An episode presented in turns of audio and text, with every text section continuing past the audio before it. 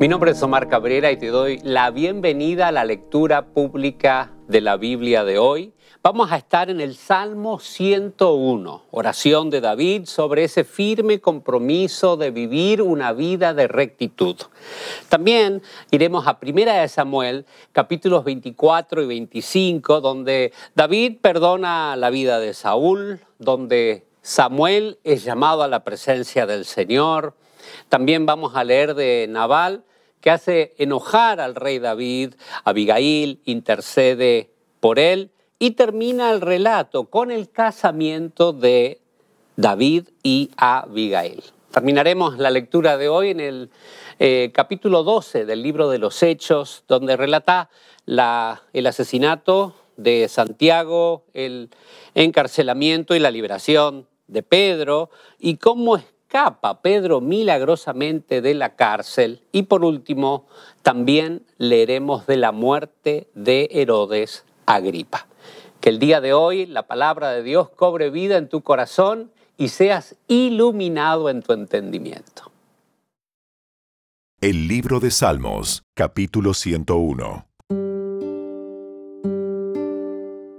Cantaré de tu amor y de tu justicia, oh Señor te alabaré con canciones. Tendré cuidado de llevar una vida intachable. ¿Cuándo vendrás a ayudarme? Viviré con integridad en mi propio hogar. Me negaré a mirar cualquier cosa vil o vulgar. Detesto a los que actúan de manera deshonesta.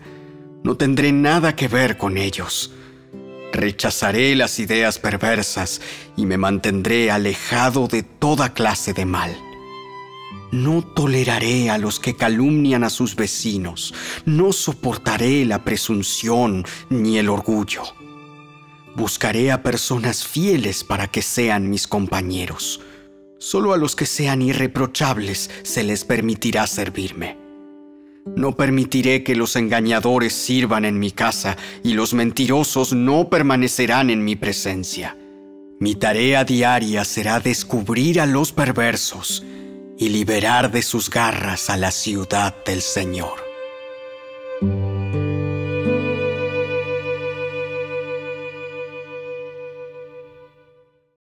El primer libro de Samuel, capítulo 24. Después de que Saúl regresó de pelear contra los filisteos, se le informó que David se había ido al desierto de Engadi.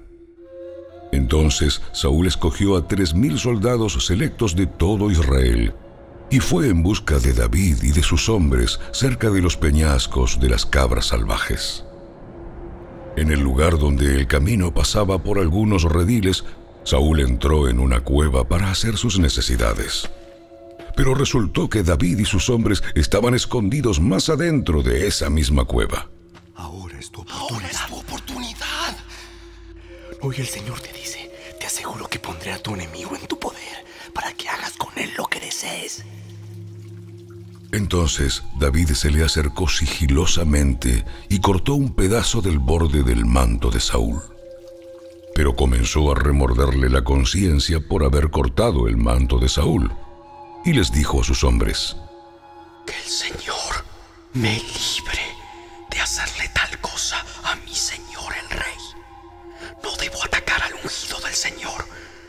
porque el Señor mismo lo ha elegido. Entonces David contuvo a sus hombres y no les permitió que mataran a Saúl. Después de que Saúl saliera de la cueva para seguir su camino, David salió y le gritó, ¡Mi señor el rey! Cuando Saúl miró hacia atrás, David se inclinó hasta el suelo delante de él y le gritó a Saúl, ¿Por qué le hace caso a la gente que dice que quiero hacerle daño? Este mismo día puede ver con sus propios ojos que no es verdad.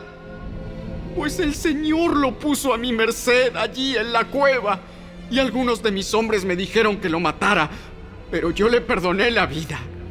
Pues dije, nunca le haré daño al rey. Él es el ungido del Señor.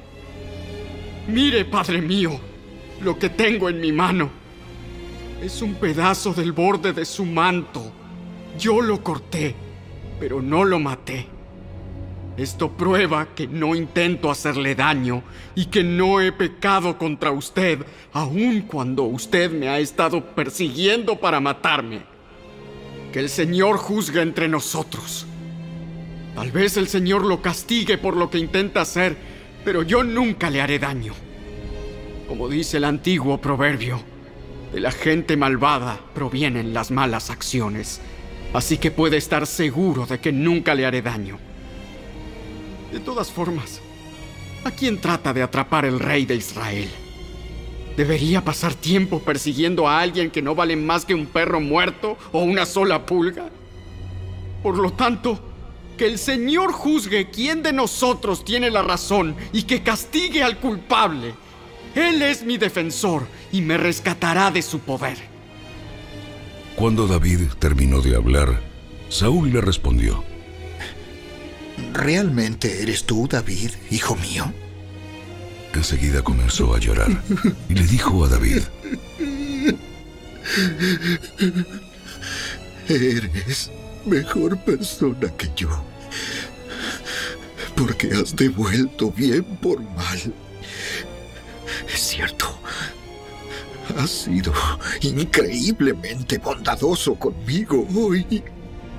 Porque cuando el Señor me puso en un lugar donde pudiste haberme matado, no lo hiciste. ¿Quién otro dejaría ir a su enemigo cuando lo tiene en su poder? Que el Señor te recompense bien por la bondad que hoy me has demostrado. Ahora me doy cuenta de que ciertamente tú serás el rey y de que el reino de Israel prosperará bajo tu gobierno. Júrame entonces por el Señor que cuando esto suceda, no matarás a mi familia ni destruirás a mis descendientes. Entonces David le prometió esto a Saúl con un juramento. Después Saúl volvió a su casa pero David y sus hombres regresaron a su fortaleza.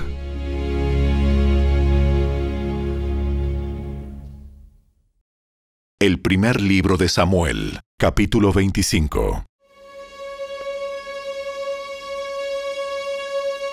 Murió Samuel, y todo Israel se reunió para su funeral. Lo enterraron en su casa en Ramá. Luego David bajó al desierto de Maón había un hombre rico de Mahón que tenía propiedades cerca de la ciudad de Carmelo. Tenía tres mil ovejas y mil cabras, y era el tiempo de la esquila. Este hombre se llamaba Nabal, y su esposa Abigail era una mujer sensata y hermosa. Pero Nabal, descendiente de Caleb, era grosero y mezquino en todos sus asuntos. Cuando David se enteró de que Nabal esquilaba sus ovejas, envió a diez de sus hombres jóvenes a Carmelo con el siguiente mensaje para Nabal. Paz y prosperidad para ti, para tu familia y para todo lo que posees. Me dicen que es el tiempo de la esquila. Mientras tus pastores estuvieron entre nosotros cerca de Carmelo, nunca les hicimos daño y nunca se les robó nada. Pregunta a tus propios hombres y te dirán que es cierto. Así que, ¿Podrías ser bondadoso con nosotros ya que hemos venido en tiempo de celebración? Por favor, comparte con nosotros y con tu amigo David las provisiones que tengas a la mano. Los hombres le dieron este mensaje a Nabal en nombre de David y esperaron la respuesta. ¿Quién es ese tipo David? ¿Quién se cree que es este hijo de Isaí? En estos días hay muchos siervos que se escapan de sus amos. ¿Debo tomar mi pan, mi agua y la carne que destacé para mis esquiladores y dárselos a un grupo de bandidos que viene de quién sabe dónde? De modo que los hombres de David regresaron y le dijeron lo que Nabal había dicho. ¡Tomen sus espadas! Dijo David mientras se ceñía la suya y enseguida salió con cuatrocientos hombres, mientras doscientos se quedaron cuidando las pertenencias. Entretanto, uno de los siervos de Nabal fue a decirle a Abigail, David envió mensajeros desde el desierto para saludar a nuestro amo, pero él les respondió con insultos. Estos hombres nos trataron muy bien y nunca sufrimos ningún daño de parte de ellos. Nada nos fue robado durante todo el tiempo que estuvimos con ellos. De hecho, día y noche fueron como un muro de protección para nosotros y nuestras ovejas. Es necesario que usted lo sepa y decida qué hacer, porque habrá problemas para nuestro amo y toda la familia. Naval tiene tan mal genio que no hay nadie que pueda hablarle. Sin perder tiempo, Abigail juntó 200 panes, dos cueros llenos de vino, cinco ovejas destazadas y preparadas, 36 litros de trigo tostado, 100 racimos de pasas y 200 pasteles de higo.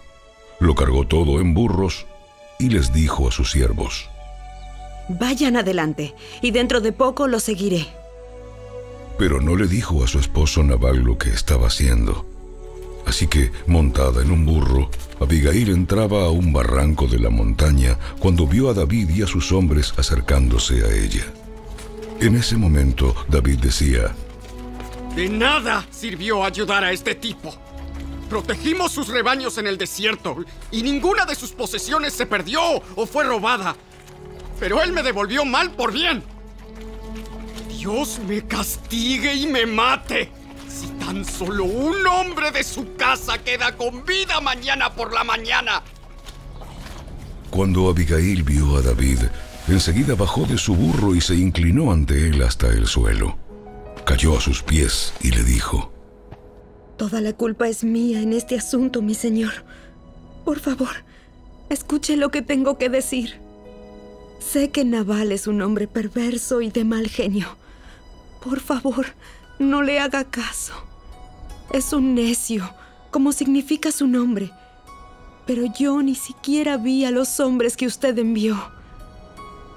Ahora, mi señor, tan cierto como que el Señor vive y que usted vive, ya que el Señor impidió que usted matara y tomara venganza por su propia mano, que todos sus enemigos y los que intenten hacerle daño sean tan malditos como lo es Naval. Aquí tengo un regalo que yo, su sierva, le he traído a usted y a sus hombres. Le ruego que me perdone si lo he ofendido en alguna manera. El Señor seguramente lo recompensará con una dinastía duradera, porque pelea las batallas del Señor y no ha hecho mal en toda su vida. Aun cuando lo persigan aquellos que buscan su muerte, su vida estará a salvo al cuidado del Señor, su Dios, segura en su bolsa de tesoros. Pero la vida de sus enemigos desaparecerá como piedras lanzadas por una onda. Cuando el Señor haya hecho todo lo que prometió y lo haya hecho líder de Israel, que esta no sea una sombra en su historial. Entonces, su conciencia no tendrá que llevar la pesada carga de derramamiento de sangre y venganza innecesarios. Y cuando el Señor haya hecho estas grandes cosas para usted, por favor, acuérdese de mí, su sierva. David le respondió a Abigail, Alabado sea el Señor, Dios de Israel, quien hoy te ha enviado a mi encuentro. Gracias a Dios por tu buen juicio. Bendita seas, pues me has impedido matar y llevar a cabo mi venganza con mis propias manos.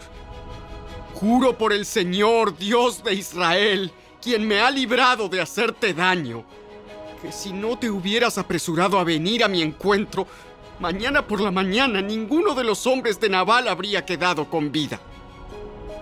Entonces David aceptó su regalo y le dijo, Vuelve a tu casa en paz. Escuché lo que dijiste y no mataremos a tu esposo. Cuando Abigail llegó a su casa, encontró a Nabal dando una gran fiesta digna de un rey. Estaba muy borracho, así que no le dijo nada sobre su encuentro con David hasta el amanecer del día siguiente. Por la mañana, cuando Nabal estaba sobrio, su esposa le contó lo que había sucedido. Como consecuencia, tuvo un derrame cerebral y quedó paralizado en su cama como una piedra. Unos diez días más tarde, el Señor lo hirió y murió. Cuando David oyó que Nabal había muerto, dijo, Alabado sea el Señor, que vengó el insulto que recibí de Nabal y me impidió que tomara venganza por mí mismo. Nabal recibió el castigo por su pecado. Después David envió mensajeros a Abigail pidiéndole que fuera su esposa. Cuando los mensajeros llegaron a Carmelo, le dijeron a Abigail, David nos ha enviado. Para que la llevemos, a fin de que se case con él. Entonces ella se inclinó al suelo y respondió, Yo, su sierva, estaría encantada de casarme con David. Aún estaría dispuesta a ser una esclava y lavar los pies de sus siervos. Así que enseguida se preparó, llevó a cinco de sus siervas como asistentes, se montó en su burro y fue con los mensajeros de David, y se convirtió en su esposa. David también se casó con Ahinoam de Jezreel, así que las dos fueron sus esposas. Mientras tanto, Saúl había dado a su hija Mical, esposa de David, a un hombre de Galim llamado Palti, hijo de Lais.